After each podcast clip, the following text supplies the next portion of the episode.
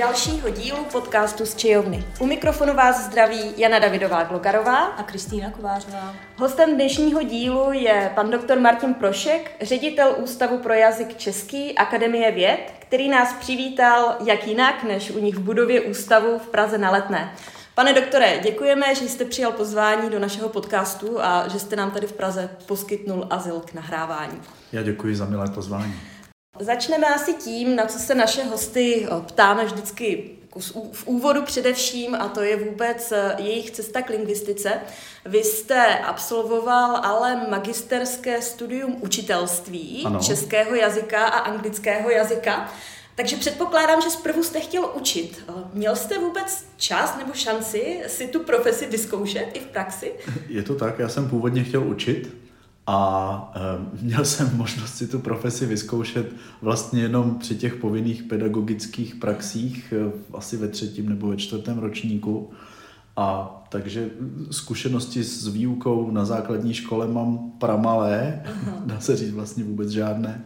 Soustavně jsem nikdy neučil, protože tím, že jsem učil angličtinu, tak jsem vlastně velmi záhy už jako v celkem vyšších ročnících studia Eh, nastoupil do státní jazykové školy v Plzni. Já jsem studoval v Plzni magisterské studium a tudíž jsem se výukově věnoval spíš té angličtině a to na úrovni té jazykové školy která byla pro veřejnost. Nebyla to nějaká základní škola s rozšířenou výukou, ale byly tam nejrůznější kurzy angličtiny pro nejrůznější věkové skupiny, různé zaměření, takže tu učitelskou profesi mám spojenou spíš s tou angličtinou než s tou češtinou. Aha, aha. A bylo to rozhodnutí, když jste tenkrát se hlásil na vysokou školu, spíše pragmatické, jako, tak co bych mohl dělat, ta dvojkombinace učitelství, to je fajn. A nebo jste měl třeba nějaké učitelské vzory a říkal jste si, to je práce pro mě. No, ono to bylo velmi pragmatické, protože v tom věku, kdy se člověk rozhodoval tehdy v té osmé třídě, kam půjde na střední školu, tak mě to bylo celkem jedno, kam půjdu na střední školu. Já jsem měl velkého koníčka, hromadnou dopravu a celou základní školu jsem chtěl dělat řidiče autobusu. A o nějaké lingvistice jsem tehdy vůbec neměl žádné tušení, ale jazyky mě bavily a e, tatínek mi poradil, že by bylo dobré teda vzhledem k té orientaci na tu dopravu si udělat nějakou průmyslovou školu, takže jsem šel na průmyslovou školu. No a odtud tam, ta cesta k učitelství pořád, ještě navíc takových předmětů. Tam jsem právě poznal, na, té, na té střední průmyslové škole jsem s jistotou poznal, že se vůbec nic nestane, když o mě ten obor přijde a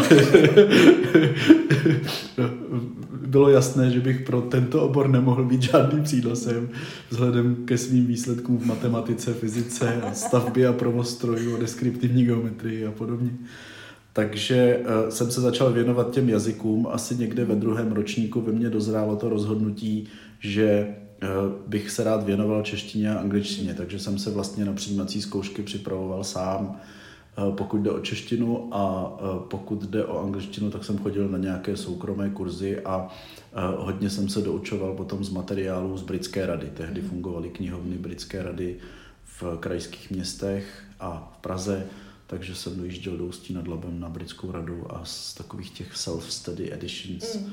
jsem se připravil na přijímací zkoušky. A dovedete si představit, že byste tak asi nevrátil, ale že byste ji ještě někdy učil? Nebo už, už ne? Dovedu si to představit, dovedu si to představit. Učení mě vždycky bavilo a, a, a baví mě. Eh, hodně se věnuju přednáškové činnosti, dělám nejrůznější semináře pro učitele, pro redaktory, mhm. eh, školení, na kterých představuji jednak práci ústavu, jednak naše kodifikační zdroje a, a vůbec nejrůznější lingvistické novinky a tak podobně. A učil jsem i na pedagogické fakultě Západočeské univerzity v Plzni, než jsem nastoupil do funkce ředitele, pokud jsem to časově nemohl stíhat. Ale učení mě velmi bavilo a kontakt se studenty a s publikem mě do dneška velmi baví. Mm-hmm. Vy jste s nějakým časovým odstupem vlastně nastoupil, nastoupil do doktorského studia. Mohl byste nám říct, co vás vlastně nasměrovalo k, té, k tomu užšímu zájmu o lingvistiku, kdy jste se rozhodl vlastně, že to doktorské studium budete chtít dělat? To bylo taky velmi pragmatické. To bylo zase během studia na, na pedagogické fakultě. To studium celé bylo vlastně rozvržené tak, že v těch eh, prvních ročnících byla převaha těch odborných předmětů, fonetika, morfologie, syntax A v těch vyšších ročnících po postupové zkoušce se ten, to penzum předmětů překlopilo ve prospěch těch pedagogicko-psychologických mm-hmm. předmětů. A tam jsem zase poznal, že eh, v tomto oboru nebudu velkým přínosem. A, Takže taková selekce a, a vás to, k tomu dovedla. Přesně tak. A že to, co té profesi učitelské mohu asi nejlépe dát, je nějaká intuice a nějaký cit pro nějaké učitelské řemeslo, které pramení z nějakého vnitřního nastavení a z nějaké vnitřní spontánní motivace. A e, měl jsem pořád pocit, že z toho jazyka pořád ještě vím málo, že uh-huh, to, co uh-huh. jsem se vlastně dozvěděl o gramatickém systému, mě velmi zajímalo, ale říkal jsem si, že to přece ještě nemůže být všechno. Uh-huh. Takže už od nějakého třetího, čtvrtého ročníku jsem pokukoval po dalších možnostech studia a uh, uvažoval jsem o doktorském studiu v Praze, takže jsem potom při dokončování toho magisterského už, už se tady v Praze poohlížel, mm. jestli by nebyla nějaká možnost. No nám se často opakuje to, že vlastně ti lidé s prvou lingvistiku vůbec dělat nechtěli. To je první věc. A druhá věc je ta, že hodně často se zmiňují nějaké osobnosti, které eh, je inspirovaly, mm-hmm. navedly na tu cestu. Máte taky někoho takového? Já mám těch osobností celou plejádu. Vlastně eh, v, v, v Plzni na pedagogické fakultě Eh, mě hodně ovlivnila paní doktorka Pasáčková, kterou jsme měli na, na uh, historickou lingvistiku, na vývoj jazyka. Uh, paní, paní docentka Chýlová, uh, paní uh, doktorka Vaňková, které jsme měli vlastně na ty klíčové předměty například. Já i, i, i literáty bych mohl jmenovat, ale tady zase musím sebe kriticky říct, že jsem zase od začátku věděl, že mým směrem bude spíš ta gramatika než ta literatura. Takže rozhodně tam byly inspirativní osobnosti, pan profesor Viktora samozřejmě. A e, do doktorského studia jsem se potom dostal, e, protože jsem vlastně tehdy o tom jednal s panem profesorem Uličným, takže pan profesor Uličný byl samozřejmě můj velký vzor.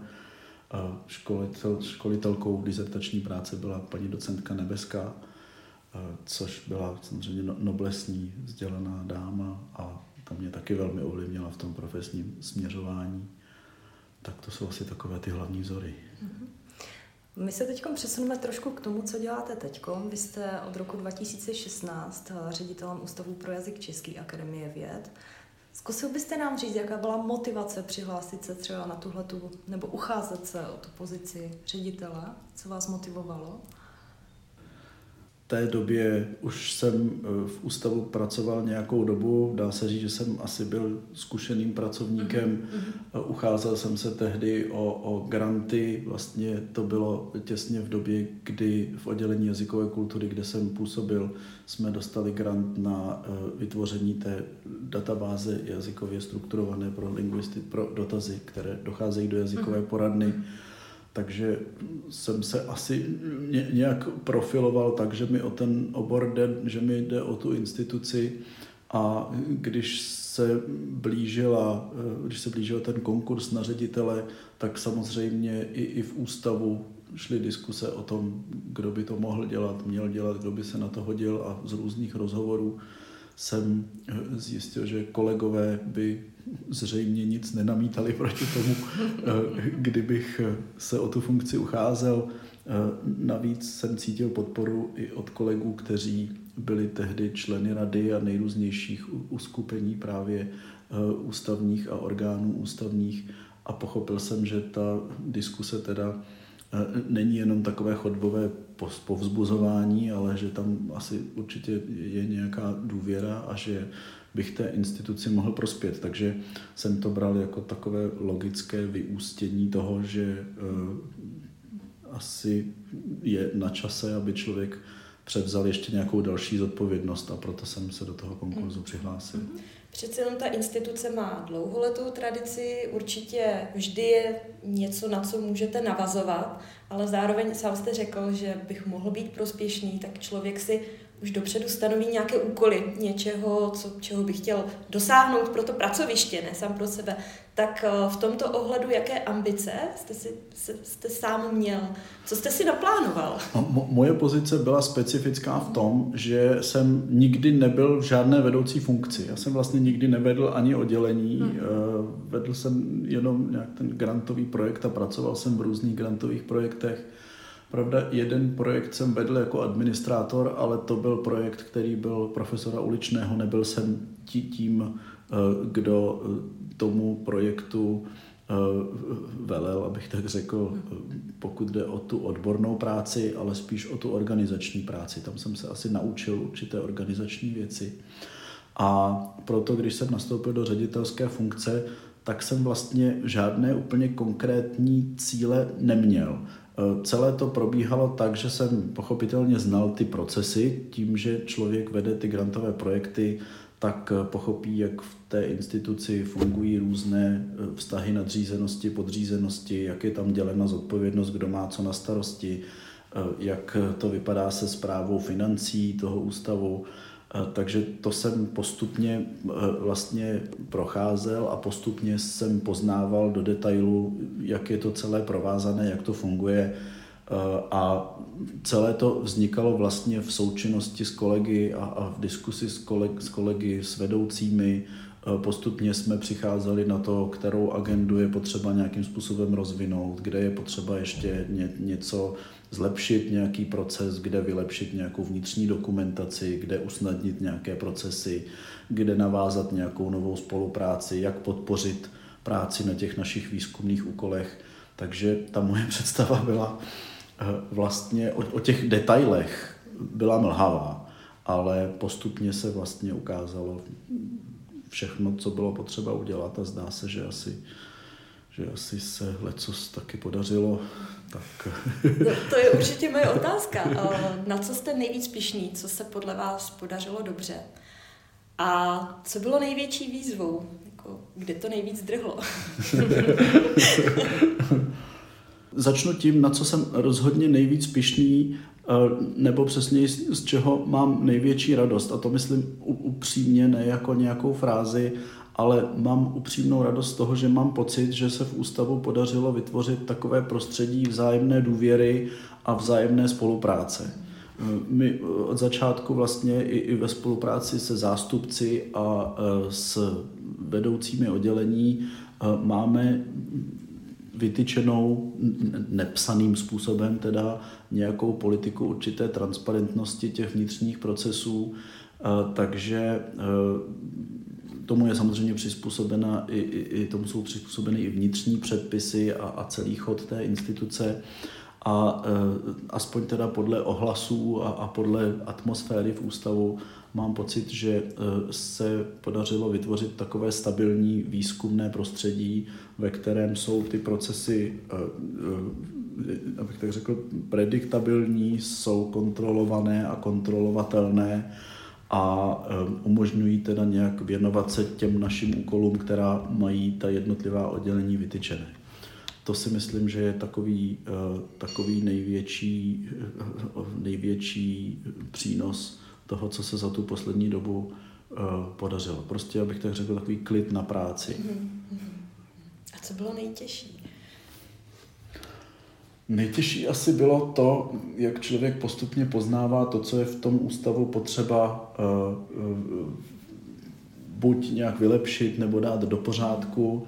A to, že jsem neměl zkušenosti s tou vedoucí funkcí, znamenalo, že člověk trochu víc asi než ten, kdo s tím má ty zkušenosti, je v napětí ohledně toho, jestli to dobře dopadne, jestli se to ubírá dobrým směrem a musí velmi obezřetně eh, sledovat zpětnou vazbu, musí dobře plánovat ty kroky a, a, a myslím, že eh, jsem opravdu musel věnovat zvýšené úsilí tomu, abych eh, zjistil, jestli se to skutečně ubírá dobrým směrem, jestli to má ty výsledky, jestli to, co jsme si řekli, že by mohlo fungovat tím způsobem, skutečně funguje.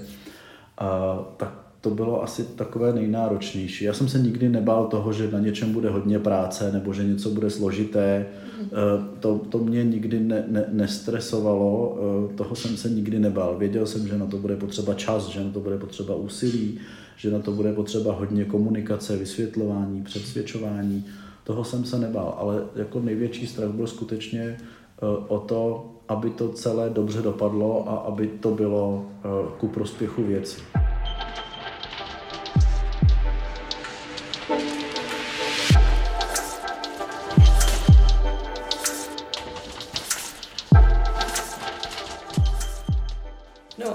Když jsme hledali konkrétní vaši pracovnu, tak jsme trošku zabloudili v této konkrétní budově.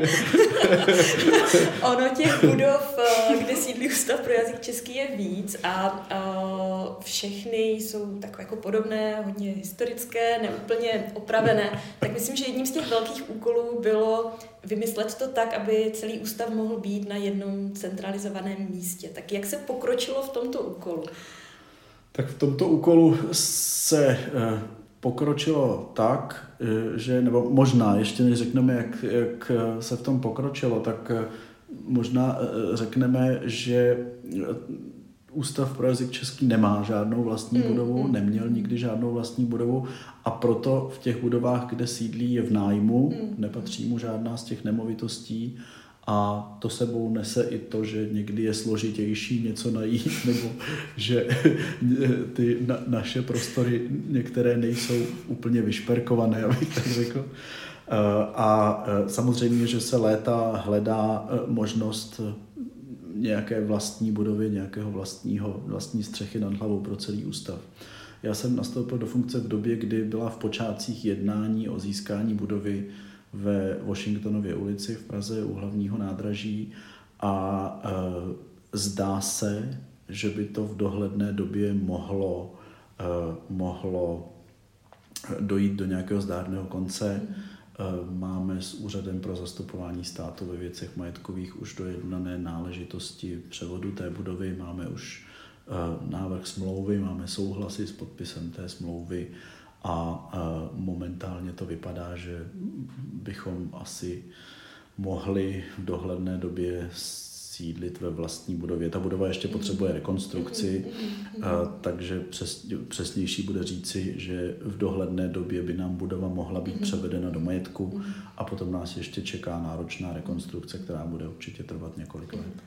Ten Ústav pro jazyk český bývá někdy tou laickou veřejností vlastně eh, vnímán jako takový kontrolor eh, správnosti českého jazyka. Ta představa není správná, ale není úplně správná, ale chci se zeptat, v čem vidíte hlavní úkoly Ústavu pro jazyk český v současnosti vy jako ředitel téhleté instituce a jestli se to nějak pro, proměňuje třeba v průběhu let ty úkoly, které ten je, uh, ústav má.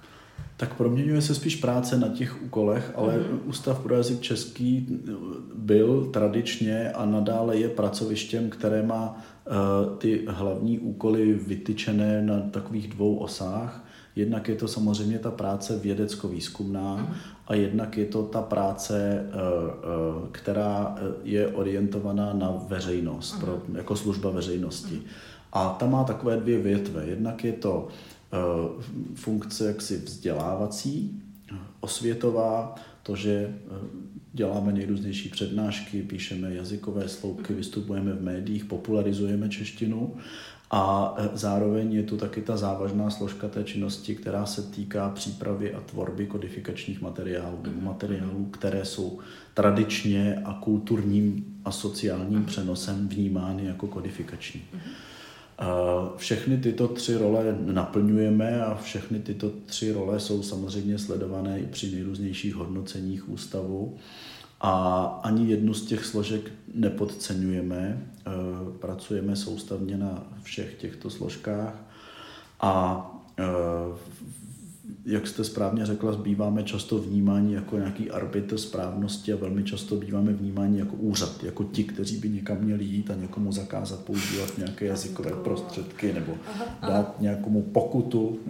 Nejčastěji se to po nás žádá ve vztahu ke sdělovacím prostředkům, že bychom měli jít do té televize a dát jim tu pokutu nebo nebo vyžadovat, aby stáhli z vysílání nějakého moderátora, který používá nějaké prostředky, které jsou považovány za nežádoucí tím tazatelem nebo respondentem. Mm-hmm. Tak, tak to skutečně není. Ta naše role eh, je eh, tradičně taková, že v těch otázkách jazyka jsme respektováni, jako bych tak řekl, nejvyšší autorita. My tu roli bereme s velkou vážností a snažíme se ji naplňovat nejsvědomitěji, jak, jak umíme, v souladu s poznáním té jazykové reality současné ale eh, skutečně to není tak, že bychom mohli být arbitry, soudci nebo vymáhateli čehokoliv a ani nemáme ty ambice, abychom eh, jimi byli. Domníváme se, že právě takové činnosti, jako je ta osvěta nebo soustavné jazykové poradenství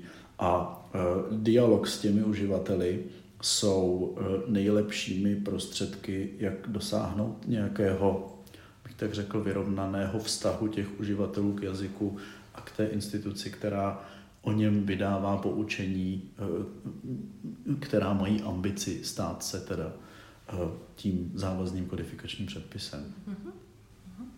Já teď trošku budu porovnávat to pracoviště, z kterého vycházíme my, tedy Filozofickou fakultu, univerzitu a Ústav pro jazyk český. V univerzitách akademici výjíždějí na zkušenou na Erasmus do zahraničí a já se chci zeptat, jestli i vy, eh, pracovníci ústavu, se jezdíte někam inspirovat. A jestli vůbec existují podobná pracoviště ve světě, kam můžete jako jet, a nějaké centralizované ústavy, jako je třeba na, jako je třeba ten náš, nebo na Slovensku, anebo taky v Polsku, tak jestli je to tak i jinde ve světě, nebo se vlastně ta možnost, kam můžete vyjet jenom v rámci té střední Evropy. Mm-hmm.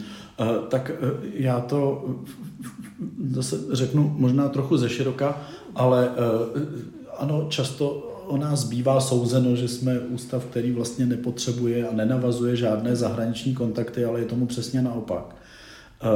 Každé oddělení v rámci své nějaké specializace má už tradičně nějaké vztahy s nějakými zahraničními pracovišti a to samozřejmě podle svého zaměření. Eh, třeba etymologové mají eh, kontakt s, s celým tím slovanským mm-hmm. světem, eh, s, určitě. s kolegy slavisty mm-hmm. a, a, a to jak z východní, tak západní Evropy. Máme kontakty do Japonska, máme kontakty rozhodně i mimo Evropu, zdaleka se, ne, zdaleka se ne, neomezujeme jenom na Evropu a ty kontakty navazují ta pracoviště právě s nejrůznějšími institucemi obdobného typu, mm-hmm. ale i s univerzitními pracovišti. Ono to právě záleží vždycky na povaze té práce. Třeba Eh, oddělení lexikografie, které připravuje slovníky, je samozřejmě v kontaktu se slovenskými lexikografy, kteří eh, jsou tou prací nám nejblíž, ale i, i třeba eh, s nějakými pracovišti lexikografickými někde v Německu nebo v dalších zemích. Já teď asi nevýjmenuji úplně všechny právě po Evropě, kde je tradice těch univerzičních pracovišť nebo pracovišť typu Akademie věd, máme bohaté kontakty s pracovišti, která právě připravují nejrůznější slovníky nebo zdroje poučení, eh, poučení o, o, o tom jazyce, které jsou určeny pro veřejnost, ať už širokou veřejnost nebo školskou veřejnost a tak podobně. Takže rozhodně sítě kontaktů jsou bohaté, mezinárodní. S těmi univerzitními pracovišti nebo s konkrétními odborníky potom pracujeme třeba na nějaké úzké problematice. Pokud jde třeba o nějakou sociolingvistickou problematiku, mají kolegové kontakty s odborníky tu na univerzitě v Německu nebo ve Švýcarsku a podobně. A jezdíte tam třeba na nějaké pobyty, tak jak, jako je to u toho Erasmu, nebo spíše pořádáte nějaká sympózia nebo konference, kde se o těch věcech bavíte? Účast na konferencích je samozřejmě takovým hlavním prostředkem toho kontaktu. E, to je e, věc, která je u nás standardem, že se jezdí na konference a ty mobilitní projekty a ty projekty nejrůznějších výměn se většinou odvíjejí od finančních možností těch institucí. Jednak je možno využívat třeba výměné programy mezi akademiemi, různé akademie věd, mají v zahraničí teda mají uzavřené třeba smlouvy o spolupráci s, s Akademií věd České republiky, takže je vyčleněn nějaký rozpočet na to, aby třeba zahraniční odborníci mohli přijet k nám a mohli jsme si vyměnit zkušenosti o nejrůznějších tématech a zaměřeních našeho, na, našich oborů.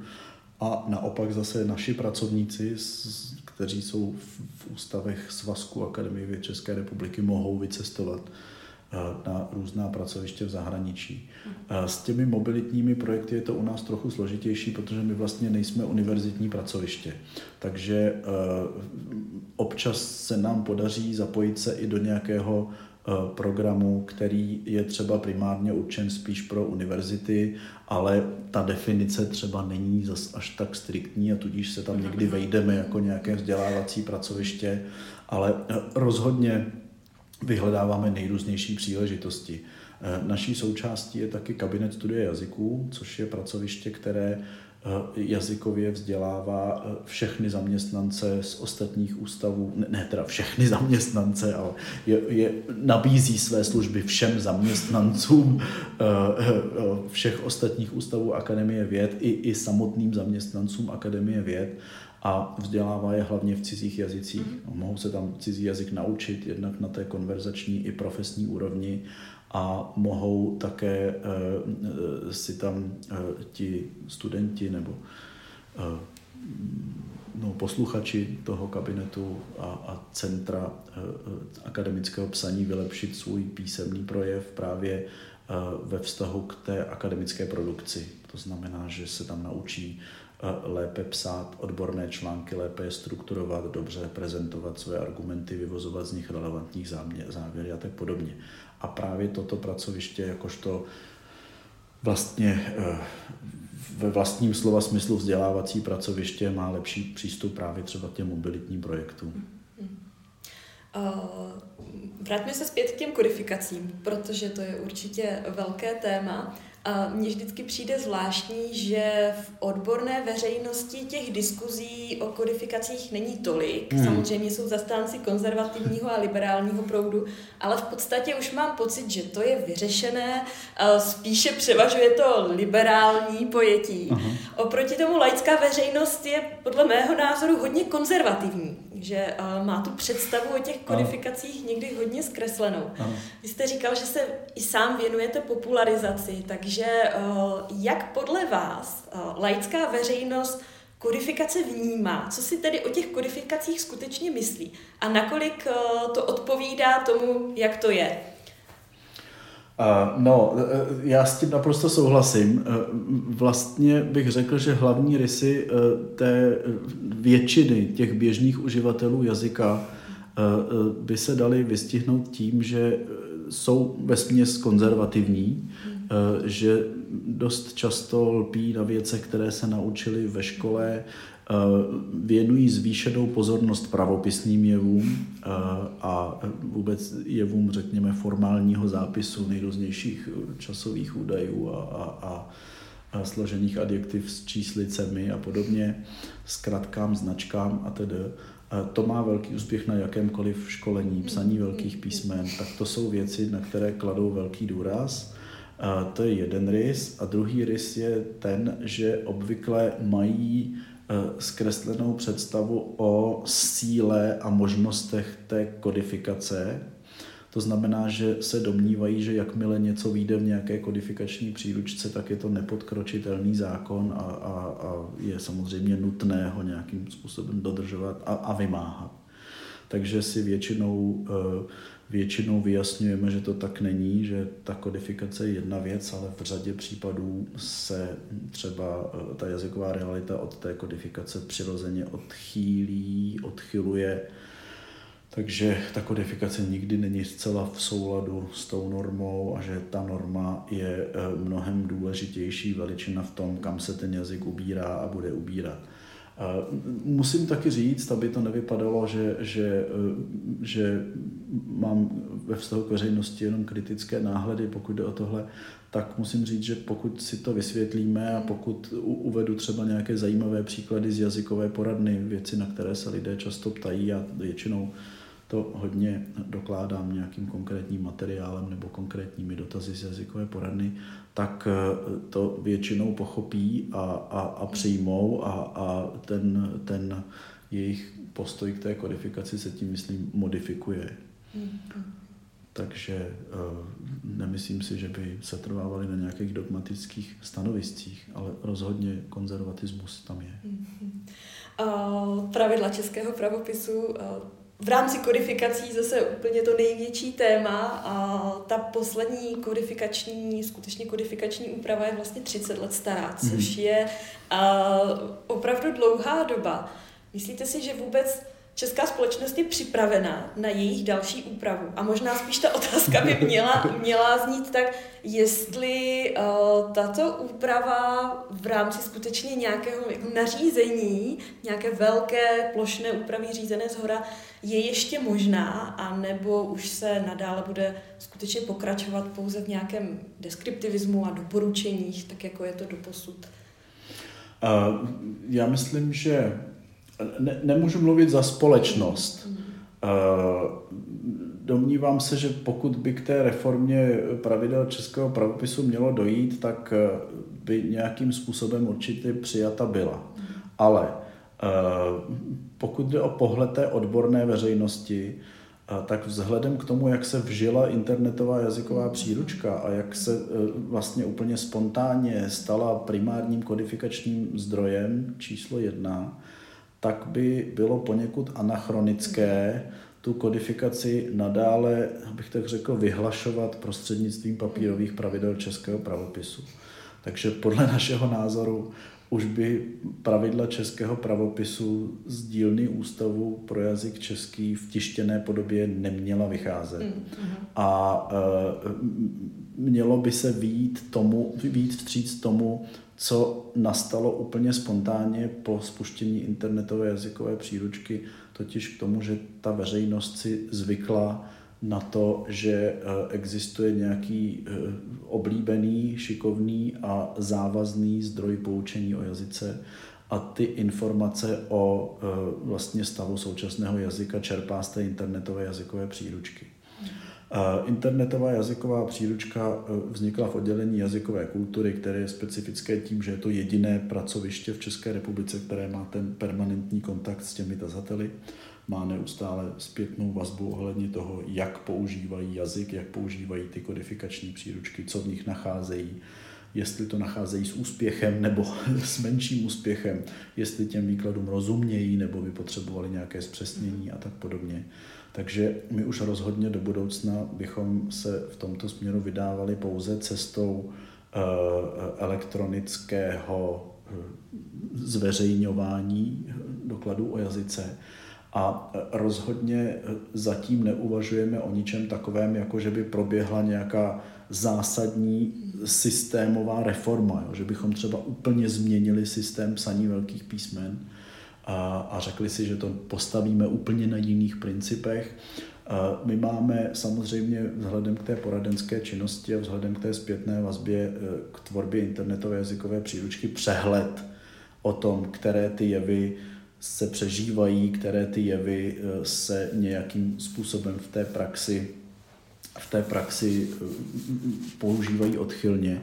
Takže pokud bychom to vtělovali do eh, kodifikace, tak bychom šli přesně po těch oblastech, u kterých víme, že eh, žádným způsobem ten vývoj nechceme nějak zvrátit nebo do něj promítat nějaká svoje stanoviska nebo představy o tom, jak by to mělo vypadat, ale spíš by to mělo jít právě vstříc té uživatelské veřejnosti. To znamená, měla by se ta kodifikace dostat do souladu s tím, jak je to používáno v té praxi, jaká je norma v té reálné praxi.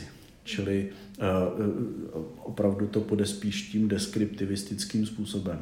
A vychází to prostě z našich zkušeností. Jakmile eh, sedíte soustavně v jazykové poradně, tak se vám velmi vrý do paměti ty, ty oblasti, které jsou v praxi v rozporu s tou kodifikací a cítíte, že ten vývoj tam směřuje a že i kdybyste nakrásně chtěli přehodit výjibku a zvrátit to kamkoliv jinam, tak to prostě nepůjde, protože ta společnost to zkrátka vyžaduje, aby to bylo nějak, chápe ty jazykové jevy nějak, řeší ty jazykové jevy nějak a e, myslím si, že by to bylo prostě proti přirozenosti, kdybychom to chtěli nějakým způsobem zvrátit. A zároveň si nemyslím, že že i když se jde naproti tomu, co si ta společnost myslí a jak s těmi jevy zachází, že takové věci by se měly dít bez, nějakého, bez nějaké diskuse, bez nějaké osvěty. I tam je potřeba vysvětlovat.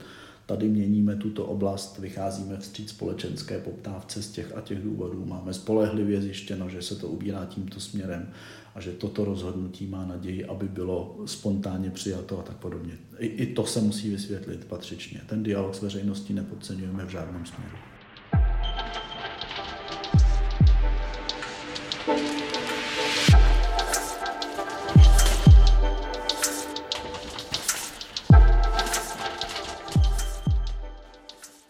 Mhm. Já ještě bych zůstala u té jazykové poradny. Přece jenom ta praxe telefonní linky je taková zvláštní jako ve světě dnešních technologií. Pro některé to může být, i my jsme se tady teď jako usmívali tomu, že někdo volá a ptá se na tvrdé měkké i třeba. Víme to, víme třeba, nedávno jsme, nedávno v únoru, že vlastně jsme dělali rozhovor s Veronikou Štěpánovou, která mhm. tam vlastně taky pracuje a víme, že má i praktické využití, vy jste to říkal teď taky, slouží vám to jako nějaký zdroj informací Přesně a zpětná vazba. Ale například v dalším rozhovoru, který jsme dělali, bohemista Neil Bermel ze Sheffieldu, v tom rozhovoru popisoval, že když byl v roce 92 eh, na praxi v ústavu, tak ho to doslova šokovalo, že, že jako něco takového tady je a ta linka pořád funguje. Jo? Myslíte si, že jako to bude fungovat pořád i do budoucna, nebo, uh, nebo si myslíte, že jako přijde postupný zánik tady té telefonické linky a stejně jako to bylo s těmi pravidly, tak třeba přejdete na nějaký jiný typ dotazů nebo formu komunikace. Formu mm-hmm. komunikace. Mm-hmm. Pokud jde o tu formu komunikace, není to vyloučeno, mm-hmm.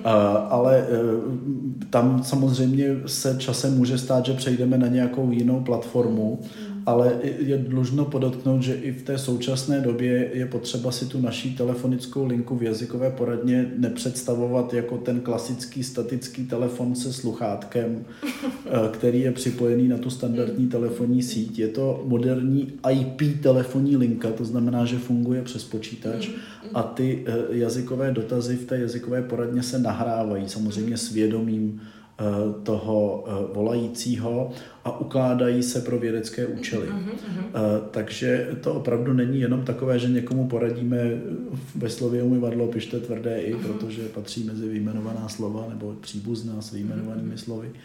A, a ty dotazy se potom využívají jednak k, samozřejmě k lingvistickým výzkumům, slouží jako podklady pro případné změny v té kodifikaci, je to materiál, který můžeme snadno doložit, že to minimálně u klientů jazykové poradny, otazatelů jazykové poradny, tak skutečně je chápáno, vnímáno, pocitováno.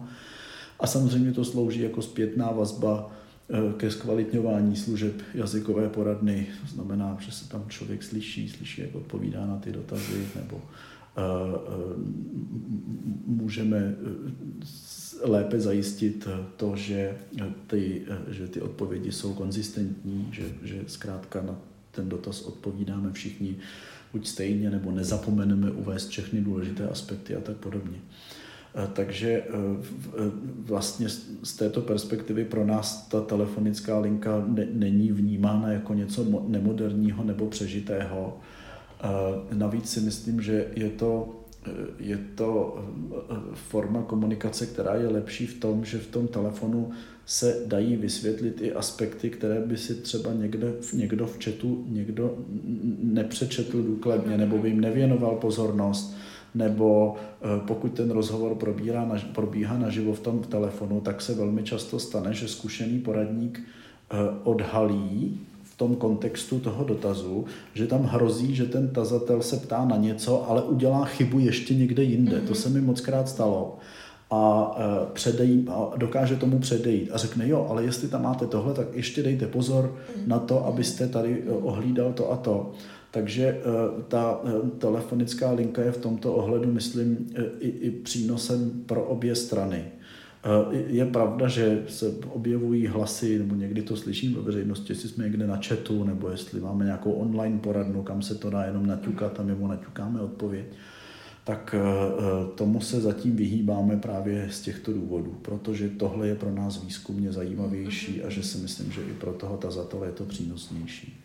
A pokud jde o to poznámku, že je s podivem, že to ještě funguje, tak eh, k tomu se dá podotknout, že samozřejmě Neil Bermel pochází z prostředí, které eh, k těm jazykovým věcem má poněkud jiný vztah, že jo? tam ne, není centrální kodifikace nebo centrálně respektovaná kodifikace, jsou tam soupeřící kodifikace, ale to vůbec neznamená, že by tam nebyla poptávka eh, po tom, co je jazykově správně, co se jak říká, neříká, Eh, sice neprovozují jazykovou poradnu, ale i třeba na internetu se dá najít nespočet nejrůznějších stránek, které eh, jsou zaměřeny na to, jak se co, to či ono má eh, správně používat, nemá správně používat, jak se správně říká to či ono.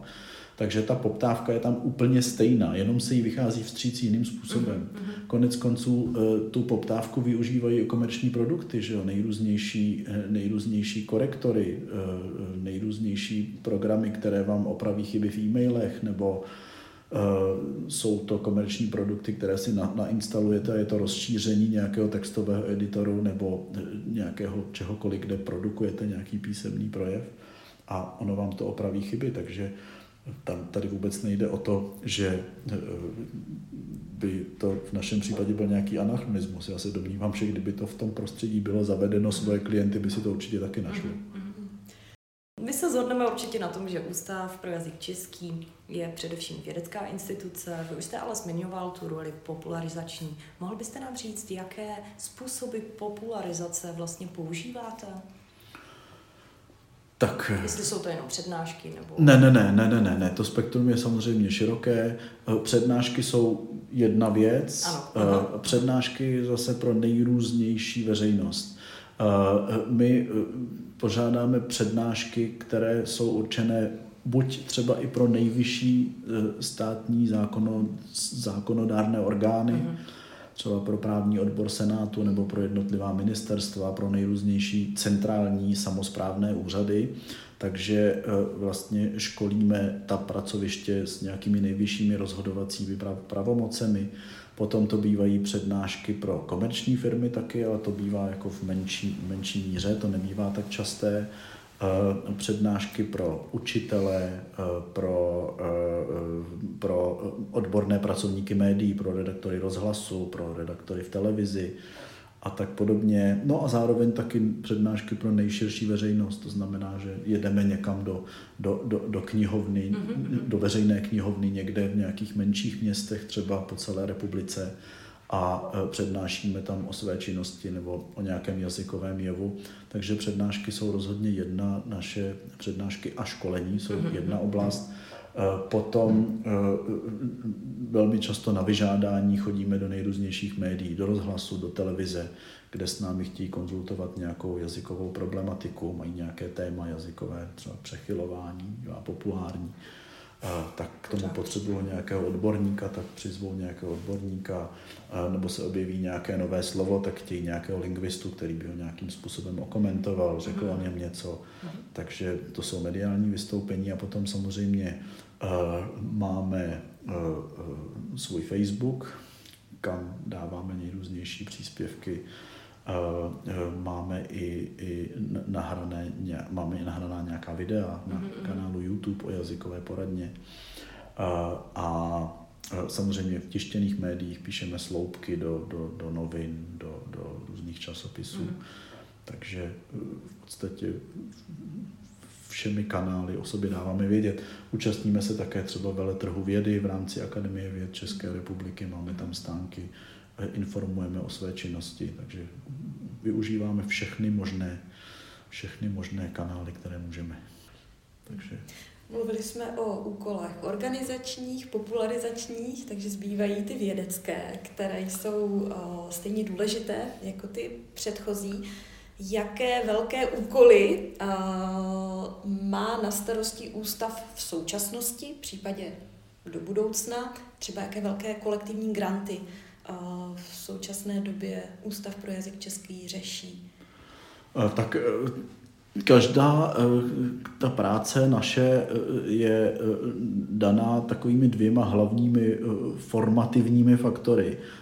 Jedna z nich je ta institucionální podpora, kterou dostáváme od Akademie věd České republiky a z té se plní takové ty hlavní dlouhodobé úkoly ústavu, které by neměly být závislé na tom účelovém grantovém financování. A to bývají právě eh, nejrůznější rozsáhlá slovníková díla, těch eh, tady v ústavu vzniká několik, Eh, ten hlavní, to hlavní, takové to veřejností sledované je samozřejmě akademický slovník současné češtiny, ale vznikají tady i jiné specializované slovníky dialektologické, etymologické, onomastické a podobně.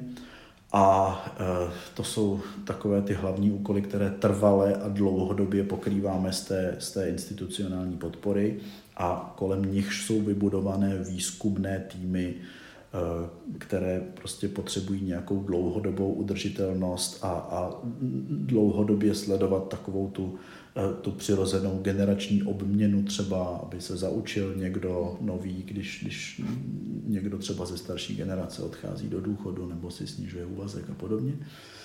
A e, potom je tu samozřejmě ta naše činnost, která je podporovaná těmi granty, těmi účelovými úkoly.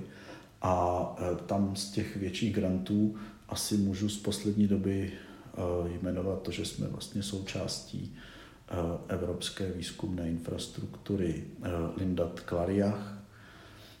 V jejím rámci budujeme některé naše digitální zdroje, právě třeba internetovou jazykovou příručku, český jazykový atlas, vokabulář webový a e, spolu budujeme teda tam některé ty aspekty toho jsou financovány z té institucionálních financí. Hmm. Dostali jsme teď velké projekty NAKY na dialektologický výzkum například a potom máme ještě několik výzkumných projektů, které vám teď z hlavy úplně neřeknu, ale vlastně veškerá naše činnost je, myslím, velmi plasticky vidět z našich webových stránek, kde jednak máme všechna oddělení, my máme ta oddělení rozčleněná tak, že vlastně kromě zvukové roviny jazyka pokrýváme všechny roviny od, od e, gramatiky až po stylistiku a, a, a e, pragmatiku, textovou lingvistiku, sociolingvistiku.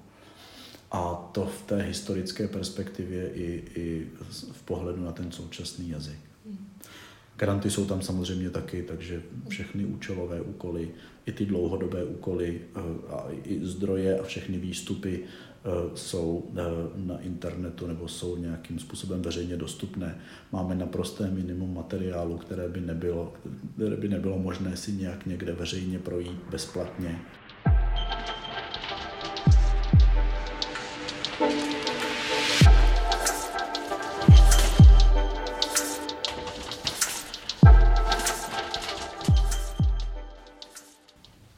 Za váma velký kus práce na postu ředitele Ústavu pro jazyk český. Jaké největší úkoly a výzvy čekají na vašeho nástupce? Já myslím, že ty největší výzvy a úkoly se budou odvíjet hlavně od toho, v jaké fázi bude rekonstrukce budovy, protože eh, se dá očekávat, že na konci mého druhého funkčního období ještě nebude úplně dokončena rekonstrukce budovy, pokud teda eh, to nezakřikneme a skutečně to s budovou dobře dopadne, eh, tak to bude jedna velká složka jeho práce. A pokud jde o, to, o, o, o ty ostatní složky té práce, tak tam si myslím, že by ho neměli čekat nějaké zásadní výzvy v tom, že by měl vybudovat něco zásadně nového, pokud o to on sám ne, nebude nějak mhm. stát, pokud on sám nepřijde s nějakou myšlenkou, že je potřeba nějak zásadně rozvinout nějaký směr toho našeho eh, bádání nebo něčeho podobného, ale eh, bude mít takové ty průběžné úkoly, které musí plnit, to znamená zajistit to financování, nějak ho optimálně rozvrhnout, zajistit obsazení těch jednotlivých úkolů. Takže eh, snad teda eh, se nebudu příliš rouhat, když řeknu, že pokud jde o ty průběžné úkoly, tak bych ho v tomto ohledu nemělo, nemělo čekat nějaké zásadní nepříjemné překvapení. Snad se mi to a, a, a ustiluju o to, rád bych toho dosáhl, snad se to podaří uh, uh, celé uh, předat v takovém stavu, aby právě na ty běžné provozní úkoly nemusel příliš myslet, ale mohl případně se zaměřit na nějaký rozvoj nějaké oblasti a, a získat pro ně nějaké financování a personální obsazení a tak dále. určitě, určitě, aha, určitě aha. ano, určitě ano. Předpokládám, že pokud přijde ta budova, tak to bude velká část té agendy, která uh-huh. se bude předávat, no a potom ta běžná provozní, to znamená uh-huh. ekonomické věci, věcné náklady, osobní náklady, režie. Tak dále. Myslím, že po tom předání budete mít opět zase více času na vědeckou práci, tak už si v hlavě Sníte nějaký svůj další vědecký sen? Nebo zatím se soustředíte na ty budovy? Já musím, já musím říct, že zatím zůstávám nohama na zemi a e, e, vlastně nemám ani moc času přemýšlet o tom, co bych mohl dalšího, e, co bych mohl dalšího dělat. Nedovedu si dost dobře představit, že bych se případně orientoval na nějakou jinou oblast než jazykovou kulturu. To jsem mm. chtěl dělat vždycky a vždycky mě bavil právě ten kontakt s tou běžnou uživatelskou veřejností. Tam jsem měl vždycky smysl, pocit, že ta práce má smysl, protože prostě musí nutně pracovat s těmi postoji těch uživatelů jazyka a, a, a vždycky bych s nimi chtěl být v kontaktu. Takže dovedu si představit, že pokud by byla ta možnost, že bych se k té práci vrátil a z práce na databázi těch jazykových dotazů mám takovou oblast, které bych se chtěl věnovat, která mě zajímá neustále a já jsem totiž dostal v internetové jazykové příručce mimo jiné na starosti část interpunkčních kapitol. Některé interpunkční kapitoly jsem psal, některé jsme psali ve spolupráci s kolegy a mě ta problematika prostě postupně začala zajímat a zjistil jsem, že v tom poradenském materiálu je zejména dost podkladů zajímavých k tomu, aby člověk mohl lépe se věnovat těm takovým těm adordinačním vztahům. Mm-hmm. To znamená určité typy přístavkových konstrukcí, takové ty, ty, ty různé jemné vztahy, slabé nebo zcela nejasné podřízenosti, nadřízenosti právě v, v, té, v té přístavkové skupině. To jsou věci, kterým bych se chtěl věnovat. Byly tam hezké příklady, které stojí za zpracování s ohledem na definici nějakých vsuvek, nějakých eh, volně vložených konstrukcí. Tam je pro mě ještě taková, eh, eh, taková zásobárna materiálu, který bych třeba rád zpracoval a rád bych se tomu věnoval. To je jako pokud jde o nějakou zcela konkrétní oblast. Tam, tam, tam, vidím, nějaké, tam vidím nějaké možnosti a občas o tom přednáším i pro učitele, mám nějaké příklady právě z, té, z téhle praxe, ale tam si dovedu představit, že by mě to že by eh, mě úplně konkrétně zajímalo třeba tohle. Mhm. Tak uh, my moc děkujeme za rozhovor a přejeme vám, ať se daří plnit ty drobné úkoly, i ty velké úkoly, jako je třeba I ty sny vlastně. nová budova děkuji, děkuji. a hlavně, ať vás to pořád baví. Děkuji. Všechno. Mějte děkuji. se hezky a nashledanou. Nashledanou. Děkuji, nashledanou.